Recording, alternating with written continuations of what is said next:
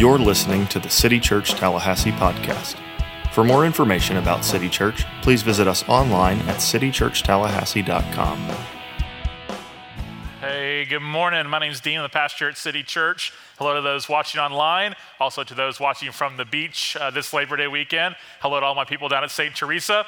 Uh, we hope to see you back next week. Uh, we're uh, going through a series called Fish Out of Water, uh, where we're looking at how that's a reality for the Christian, how we live our lives in this world, and it should feel like we are fish out of water. Not because we're better than anybody else, not because we're morally superior than anybody else, but the scriptures say we're actually living in a world that is not our home, and it should actually feel like that for the person who's trying to follow Jesus. Uh, before I jump in, how awesome to see Nicole and Ryan get baptized this morning. Wasn't that amazing? I just love seeing that. Uh, my, I, have known Nicole for a long time, uh, and I, I, met Ryan uh, later, but I was, when I was meeting with them to do their wedding and, and just to see that decision they made to come forward and to do that uh, before their church was just absolutely fantastic. So I'm like on cloud nine up here. I can just say amen and go home. You're like, can you please? No, but I got to just talk about some things. I got to talk about some things first uh, that I think are really important. So we're going to jump in uh, to Philippians chapter 3. Uh, last week we uh, started from the end of, chapter 3, which is I know a little bit different, a little un- unconventional, but and we worked our way backwards because I wanted you to get an understanding of why he drew the conclusion he drew, the Apostle Paul, at the end of chapter 3 and what set up that thought process. So, this whole idea of being a fish out of water, you've probably heard the saying before, uh, where you feel like you're out of place. You feel like you're not in the right environment or one maybe that you're used to. We said last week uh, it's very similar uh, to having a full set of teeth and going to Gainesville just feel kind of weird, right? You just feel a little bit different. You feel like a fish out of water. I went. I was invited to a party uh, not uh, maybe a few years ago at somebody's house, like a house party, and it was more but like a catered kind of fancy kind of deal, and I, it was a black tie party at a house. So I, I RSVP, I was going to go, I show up, but somehow, lost in translation, I missed that it was a black tie party. So I show up, and there's all these hitters there, everybody, you know, in their in their tuxes looking awesome. I roll in in a polo and jeans. All right, just talk about embarrassing. I mean, I felt like a fish out of water. So what I did was I got out really quick. I mean, I, I, just bailed really fast. I think like three people saw me. Like I walked up, realized that I was out of place, and got out of there as soon as I possibly could. But here's the reality for us as Christians we don't have the liberty to bail on this world. God has us here and wants us to be here and to be faithful here. Jesus said, Let your light shine before others so they can see your good works and glorify your Father in heaven. He said that, you know, a city on a hill, that, that, it shouldn't be hidden, it should be lit for all to see. So it's important we understand how to live out that reality of being in the world where we live, where our address is, but not being of the world. Our ultimate loyalties don't actually lie here. So here's what Paul said in verse 18. He's of chapter 3. We're just going to work through Philippians 3, the first half of it today. But I'm going to start from last week as a review to get the context of where we're headed. In verse 18, he said, For I have often told you, and now say again with tears, not with judgment, not with condemnation, but with tears like he's actually hurting as he writes this. He's broken for them. He says that many live as enemies of the cross of Christ. That I'm broken over these people. I have tears, he says, as I'm thinking about the fact there are people out there that are not about Jesus.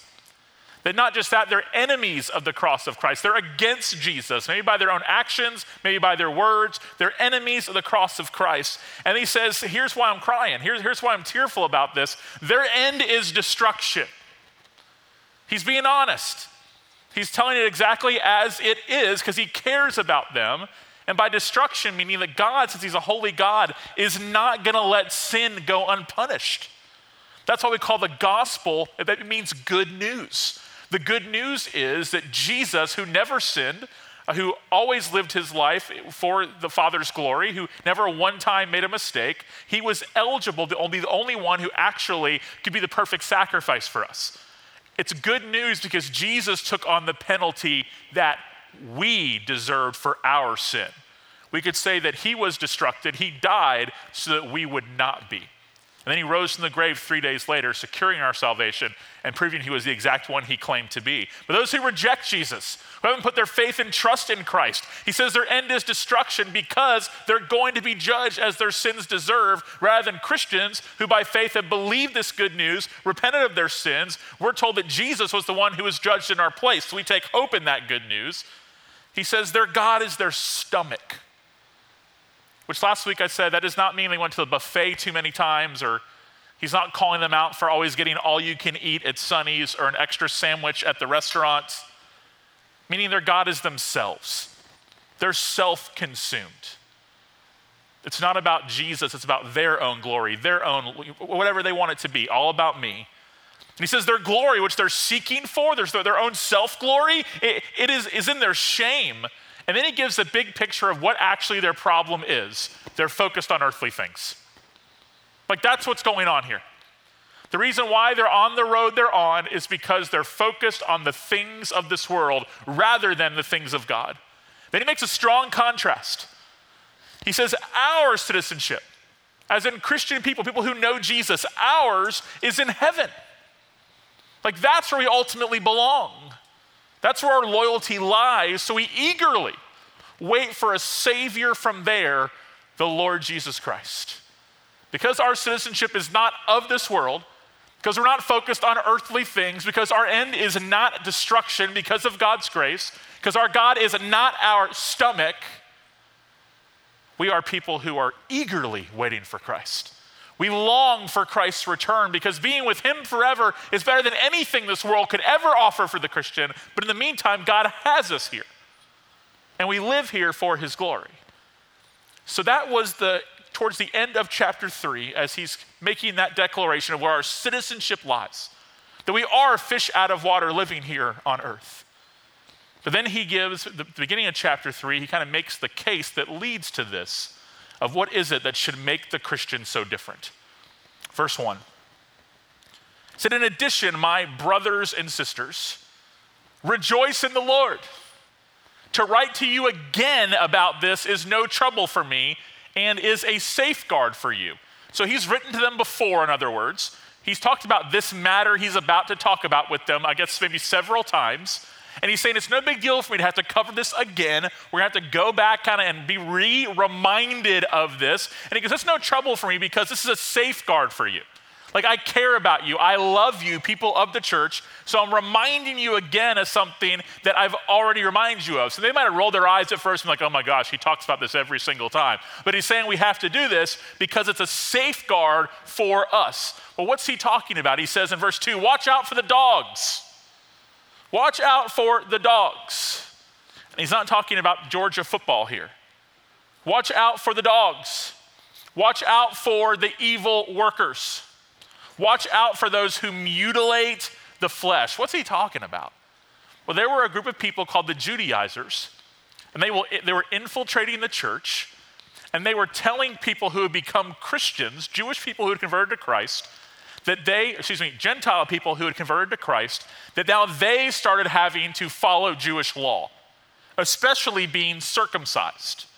Like, if you're actually going to be truly saved from your sins, an actual child of God, actually forgiven for the wrongs you've committed against God, made new, made a new person as God has promised us in Christ, that you had to be as close to Jewish law as possible and you had to get circumcised. If that was me, I'd have been like, you know what, Buddhism sounds really great right about now. You know, I'm, I'm not signing up for that. Uh, but so he's telling them these things. People are starting to give in. And Paul's not just saying, oh, we can agree to disagree. He's not saying it's all, you know, different roads and it leads to the same destination. You do you, I'll do me. He's like, no, no, no. This is anti gospel. These people are dogs. They are trying to pervert the message of the scriptures. This is dangerous, he's saying. They mutilate the flesh figuratively in that they are trying to disrupt the body. They're trying to tear the body apart from the good news of the gospel, and literally, as they're calling for adult people who become Christians to go through these Jewish practices of being circumcised. And he goes, We have to reject this. I have to remind you this again because they're around here. One thing that makes the fish out of water is we don't think everything's the same. We don't think all roads lead to the same place. We don't think what works for you works for you.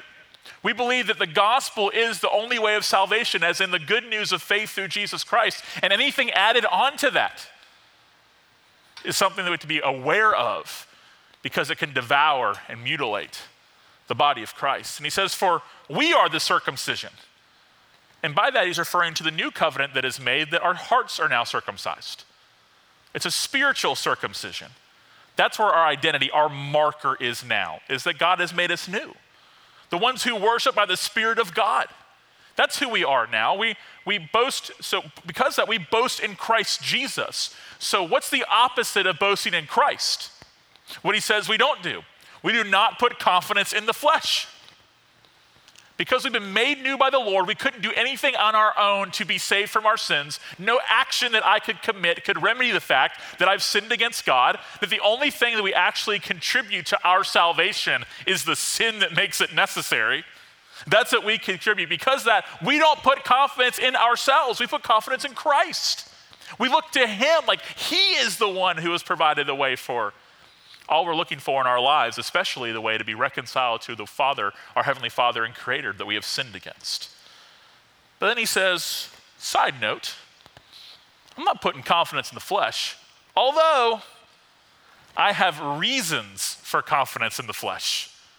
It's a little Paul getting a little swaggy right here. This is kind of his fishing story. You know, every time you tell a fishing story, it gets a little bit bigger.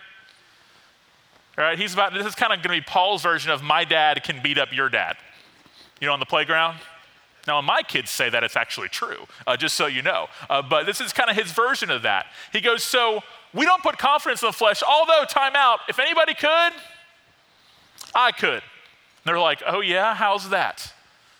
Well, although if I have reasons for confidence in the flesh, if anyone thinks he has grounds for confidence in the flesh, I have more.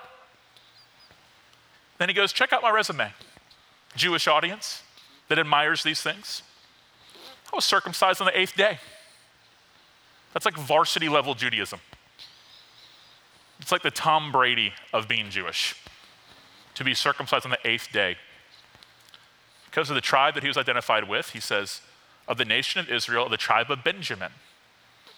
This is Judaism of Judaism elite here.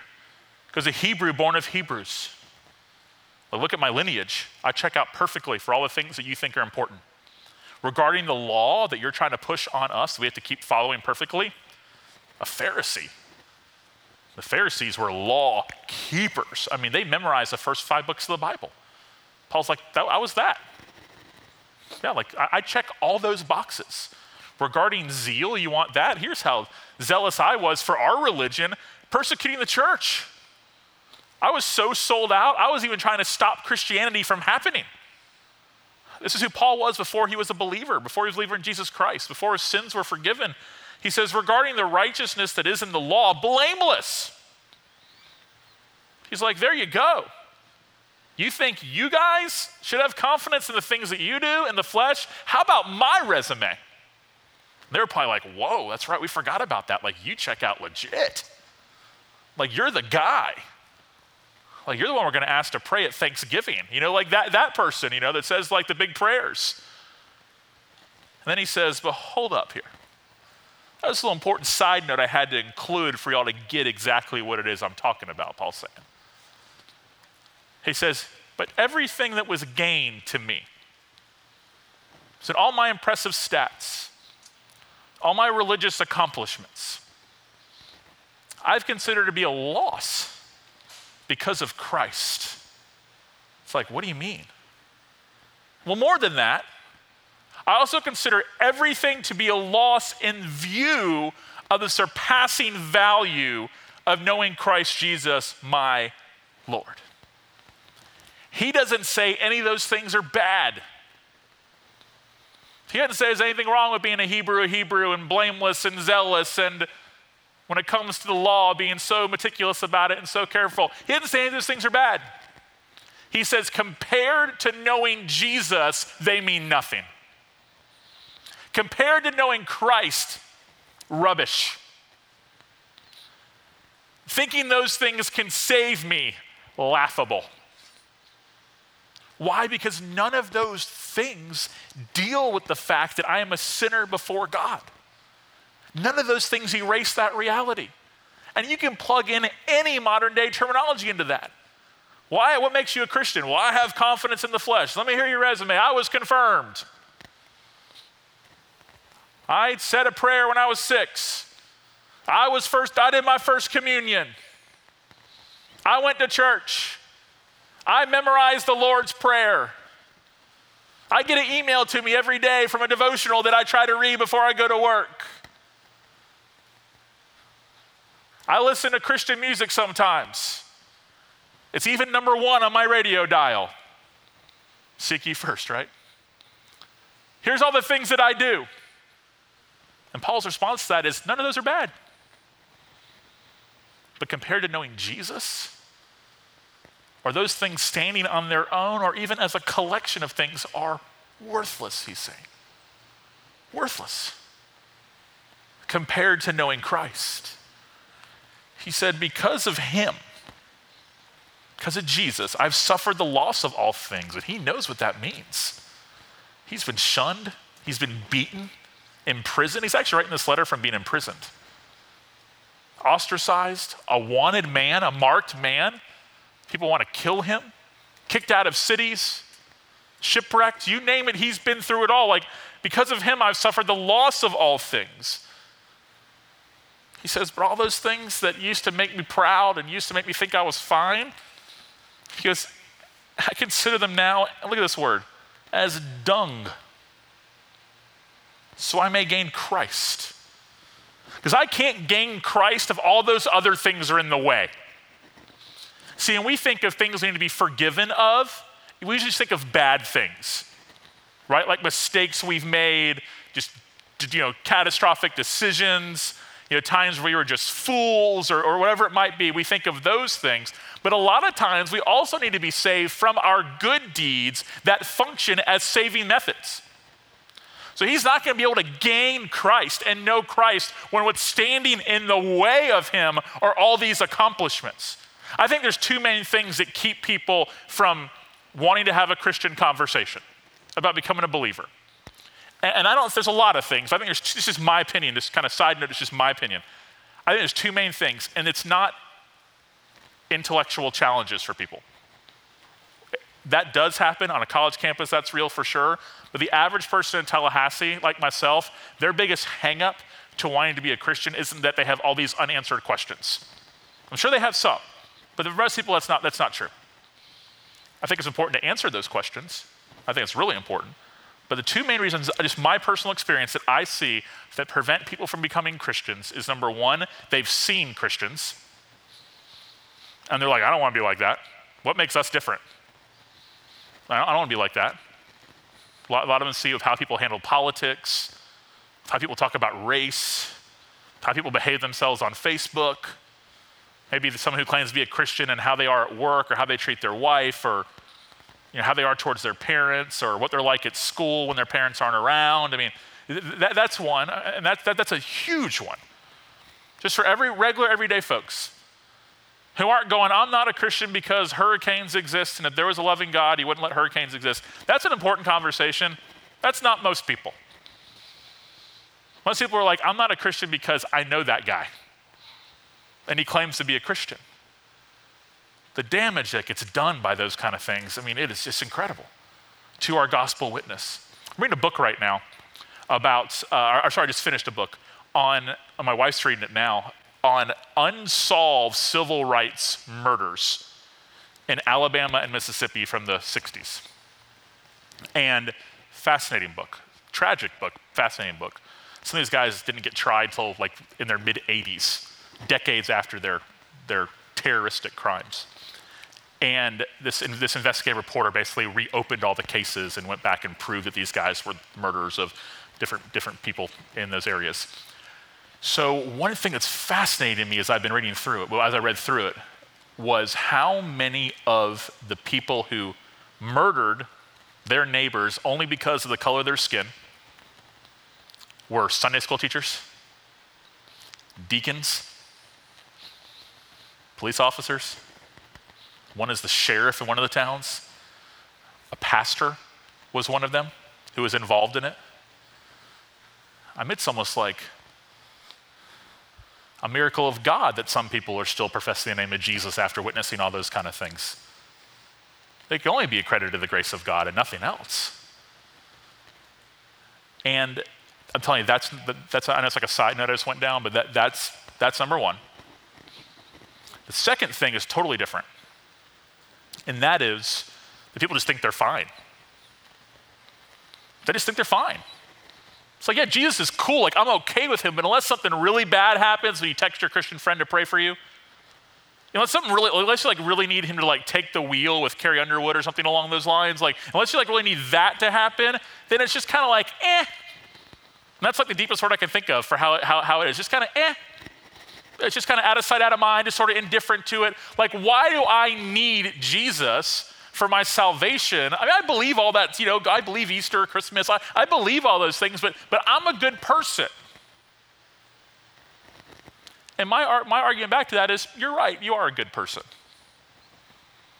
You're, I, am an honest man, an entrepreneur, I've worked hard, provided for my kids. You know, I gave, I sacrificed much of my life as, you know, for my career, for my kids, or I'm just a good person. I mean well, I'm sincere. I give money to charity. I go to church when I can, you know, all these kind. And I'm like, you're right. You're right. Great person by the standards what it means to be good in suburban Tallahassee in 2020. Other people judge by that standard, God doesn't. God's standard of good is not what people in Tallahassee in our lifetime consider good. God's standard of good is Himself, which is perfection, which is complete holiness. So the book of Galatians tells us if righteousness can be achieved, if it can be received by obeying the law, by, by being good, by listing the things Paul talks about here in this text about his resume. He says, and Jesus died for nothing. So that's why this is such a huge deal for us, is it's a gospel issue. Like the message of Christianity hangs on it. It's critical for us to be able to understand. So that's why it's so hard to have spiritual conversations in Tallahassee with people because everybody wants enough of Jesus to be associated with him, but not too much where you're personally inconvenienced or it means anything. Like, that's our city. I'm not trying to say I'm some example of what it means to follow Jesus. I'm trying to be, but I'm a work in progress just like you are. But it's hard to think you need Jesus if you think you're fine. And if you think you're fine, you're saying figuratively, you might as well hold a big, huge sign with blinking lights that says Jesus died for nothing. Because Jesus died for sinners like you and me. That's why Paul could say those things. He wants them to understand this. He's saying, Jesus plus something else for salvation is a wrong teaching. It's Jesus plus nothing. You might say, well, what about then acting like a Christian? Like you said earlier, the first point about how people don't become Christians because they've seen Christians, or people who profess to be Christians, I should say, and how they live their lives. I'm like, okay, well, those things don't save us our good works, our actions, our choices. They, they don't save us our morals. They're evidence that we have been saved. They're acts of worship and gratitude to the one who has given us so much. They're the fruit of our salvation, not the root of it. They show that we, our lives have been changed. They're evidence of that. They're acts of worship as we now try to follow Christ with our lives. So that's why he's telling them all these things. He doesn't even say they're bad things. He says, compared to Jesus, he considered them as dung. Dung. You know what dung means? Anybody? Anybody know what dung is? Third row. Do y'all know what dung is? Y'all know what that is? That means? They're like, I'm never coming again. Do y'all know? Do y'all, do y'all, do y'all know what that means? Joseph, what's dung? Poop. You said poop in church. Here's how much Paul wants you to understand this, I think, in the text, and to get this. Everybody on the count of three say poop. One, two, three. That was a bucket list item for me. That's what he's saying, okay? That's what he's saying. It's got a whole congregation to say poop at church. That was, I could retire. This is wonderful. And here's what he's saying Someone's like, Grandma, I'm so sorry. It's not usually like this. sorry, this is the day. so here, here's what he's saying. He's, that's the word he uses. Compared to Christ. Compared to Christ, that it's, it's It's poop emoji. That's, that's what it is.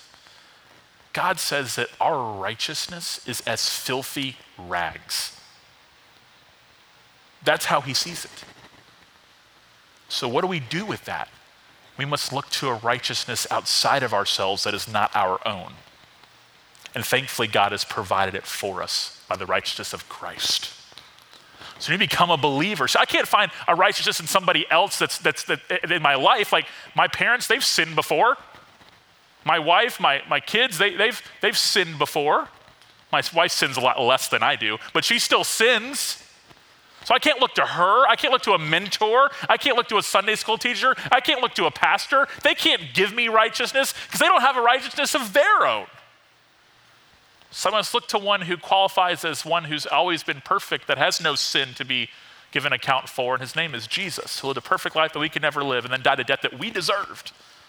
And rose from the grave three days later, proving that all he set out to accomplish, accomplishing our justification, our declaration of being not guilty of our sins, has been accomplished.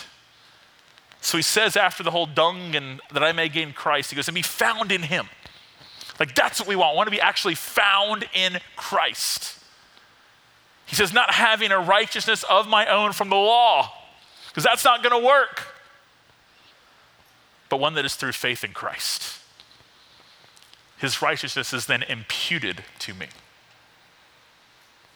He says, the righteousness from God that's based on faith. Book of Ephesians, the same author, Paul says, it's by grace we've been saved through faith not by works, so nobody can boast. Earlier in the text, he says, I don't put confidence in the flesh. Instead, my confidence and my boasting is in Jesus, because he's the one. So, how foolish are we if we point to anything else for our justification that we are saved from our sins, that we are Christians, other than the work of Christ on our behalf? His blood that was shed for us, because without the shedding of blood, the death penalty, there is no forgiveness of sins. And here's great news for everyone in the world there is good news, there is forgiveness of sins, and his name is Jesus. He says, Here's my goal now, verse 10 is to know him. the power of his resurrection, the fellowship of his sufferings, being conformed to his death. That's my goal now, he says. So, how is this fish out of water? The first thing is, as believers now, we should have a different understanding of righteousness based on this text. Don't underestimate how fished out of the water that idea is. Because probably the most common belief system in our world today is just that good people go to heaven.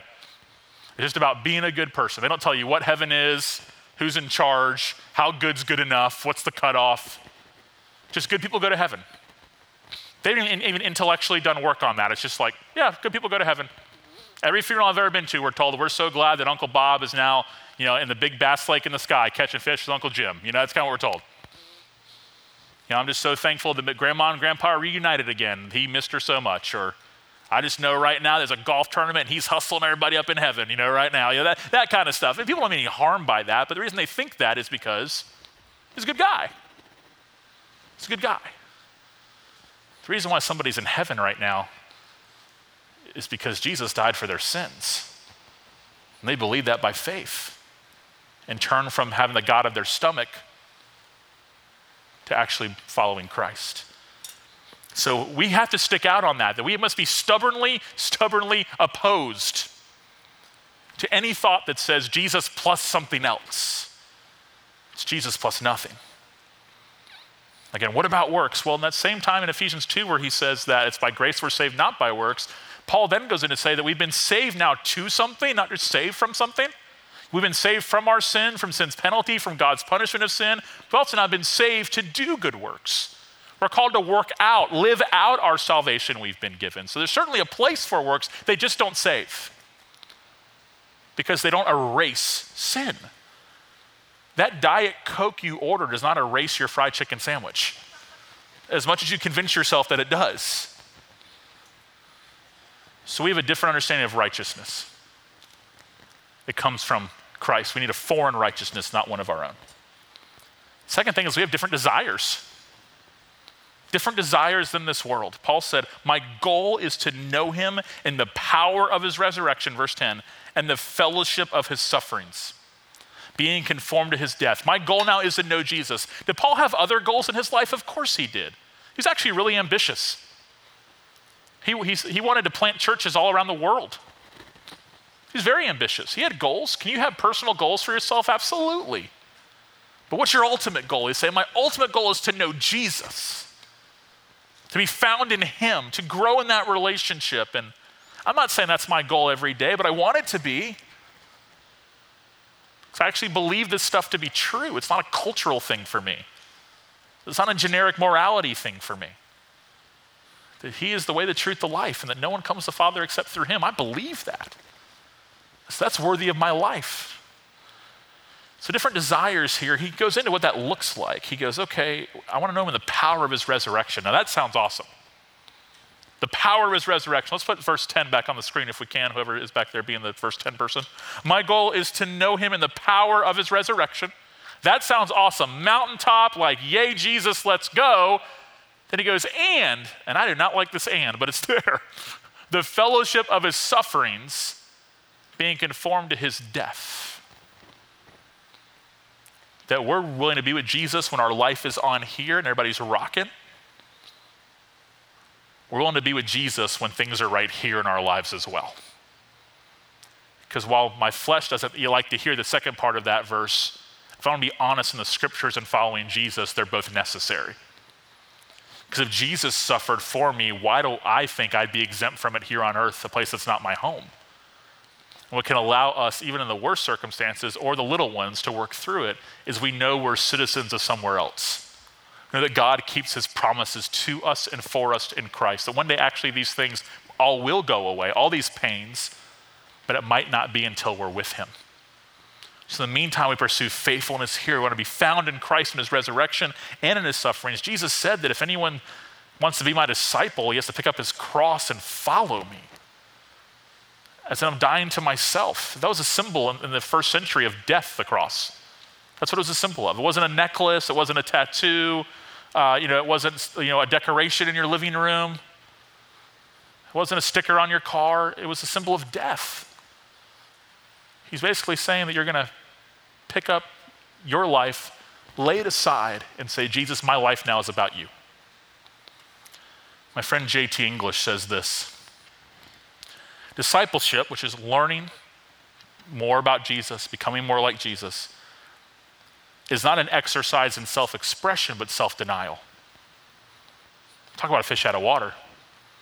What's our world now? Self expression, self actualization, self fulfillment, self, self, self. Do it more of what makes you happy over and over and over again. And Jesus says, no. He's not calling us to be miserable, He's calling us to find our hope in Him to find our satisfaction in Him. And there's going to be times where that's mountaintop, there's going to be times where we go down. Resurrection and cross. Cross and resurrection, both are of Christ. So, Paul to the Judaizers in verse 2, he's saying, look, like we're, we're not going to have peace for the sake of peace. Like, we're not going to conform to anyone else that's trying to change the gospel message. Like, we're going to choose the gospel over popular opinion. Like, we're going to go with God over going with you, over going with man. Makes you think of Galatians chapter 1, where the similar situation's happening again. The church is caving in and they're allowing the message to infiltrate that you have to keep the law in order to be a Christian. That you have to get circumcised, the Jewish law, be as Jewish as possible, and it's starting to creep in, creep in, creep in to where they're actually embracing it. And Paul writes to the Galatian church, and he is not happy. He is actually pretty upset. And before he even gets into the theology and the doctrine of why that's an error, why it's a mistake to think that you have to get circumcised, why it's a gospel issue, before he even gets into all that, what he says is he asks this question Are you trying to please God or are you trying to please man? Because that was the root of their issue. Since others were saying this is how it has to be, then they're willing to cave on their theology. So my question to you today is what do you need to consider as dung compared to knowing Christ? What's in the way of you being found in Him? Not just what are the sins you need to repent of, that's a daily exercise for everyone, hopefully, as a Christian. But what are the righteousness, the works that you need to repent of? that you think make you a certain standing with God or make you fine or make you not really in need of Jesus that much. That's like for the really religious people, like you're religious too, but the really religious people think that. What do you need to lay down today and go, I want to be found in Christ? Because compared to Him, everything else is rubbish. As my friend told us a minute ago, it's poop. That's the word compared to it. It smells because it doesn't save. On their own, they're not bad things. When they're made to be elevated as saving things, they become exactly what that text said. The good news is it doesn't have to be that way. That Jesus has been sent for us. He came to seek and save those who are lost. Whoever are found in Christ are found in a righteousness that's not their own, but in the goodness of Jesus. So let's be fish out. So let's be fishes out of water who don't line up the world's definition of righteousness and don't have the same desires of the world. We have desires, we have ambitions, but the greatest one is to know Jesus more and more. I'm a work in progress on that. I know you are too. Let's commit to the church, being a part of it. They're, they're like making it a priority in our lives so we can grow together in this good news. Let's pray. Father, we are thankful for your word, and we're thankful for even the words, the, the, the strong language, and the emphasis that Paul's making to help us get the point. That it's about Jesus, that we want to be found in Him. On the mountaintop, in the valley, the cross, and the resurrection, we want to be people who are of Christ. So, for those today who don't know you, and it's because of their own good deeds or their own religious background or a ritual that's, that's keeping them from knowing you, Lord, I ask you open their eyes to see, open their hearts to, under, to understand. They won't leave here today without having a conversation about what it actually means to trust in Christ and not themselves, to trust in Christ and not man made things. We are people in need of grace, and you have freely given it to us in Christ. Let us respond to that by believing that knowing you is greater than any other thing. Because you're our true joy, you are our true righteousness. We worship you for that. Thank you for our church, for other churches in Tallahassee that gather today. Let us be of your gospel and of your good news. Amen.